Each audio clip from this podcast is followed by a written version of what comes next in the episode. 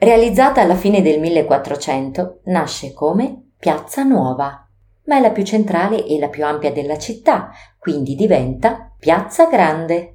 A fine Settecento i francesi occupano Ancona. Il loro generale, si sa, voleva le cose in grande e la piazza prende il nome di Piazza Napoleone. Ma poi c'è la restaurazione dello Stato Pontificio e a dominare la piazza c'è la chiesa di San Domenico. Nel punto più alto che facciamo? La piazza diventa Piazza San Domenico. Arriviamo al 1860, 4-5 novembre. Le Marche aderiscono al Regno d'Italia con un plebiscito. È ufficiale, quella è Piazza Plebiscito. Dal 1860 è ufficiale. Ormai è così. Sulle carte, sulle buste da lettere, sui documenti. Non si discute e non si sta mica sempre a cambiare. Che confusione. Sarebbe troppo. Decisione presa. Eppure i cittadini di Ancona la chiamano Piazza del Papa. Per via di quella statua laggiù, sul fondo.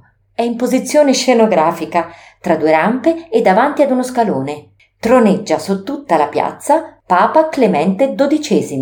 La statua marmorea è rappresentata nell'atto di benedire i cittadini. E in effetti lui era stato davvero una mano benedetta per la città. Nel Settecento Papa Clemente XII aveva istituito il porto franco e quindi aveva dato un grande impulso allo sviluppo economico e mercantile di Ancona.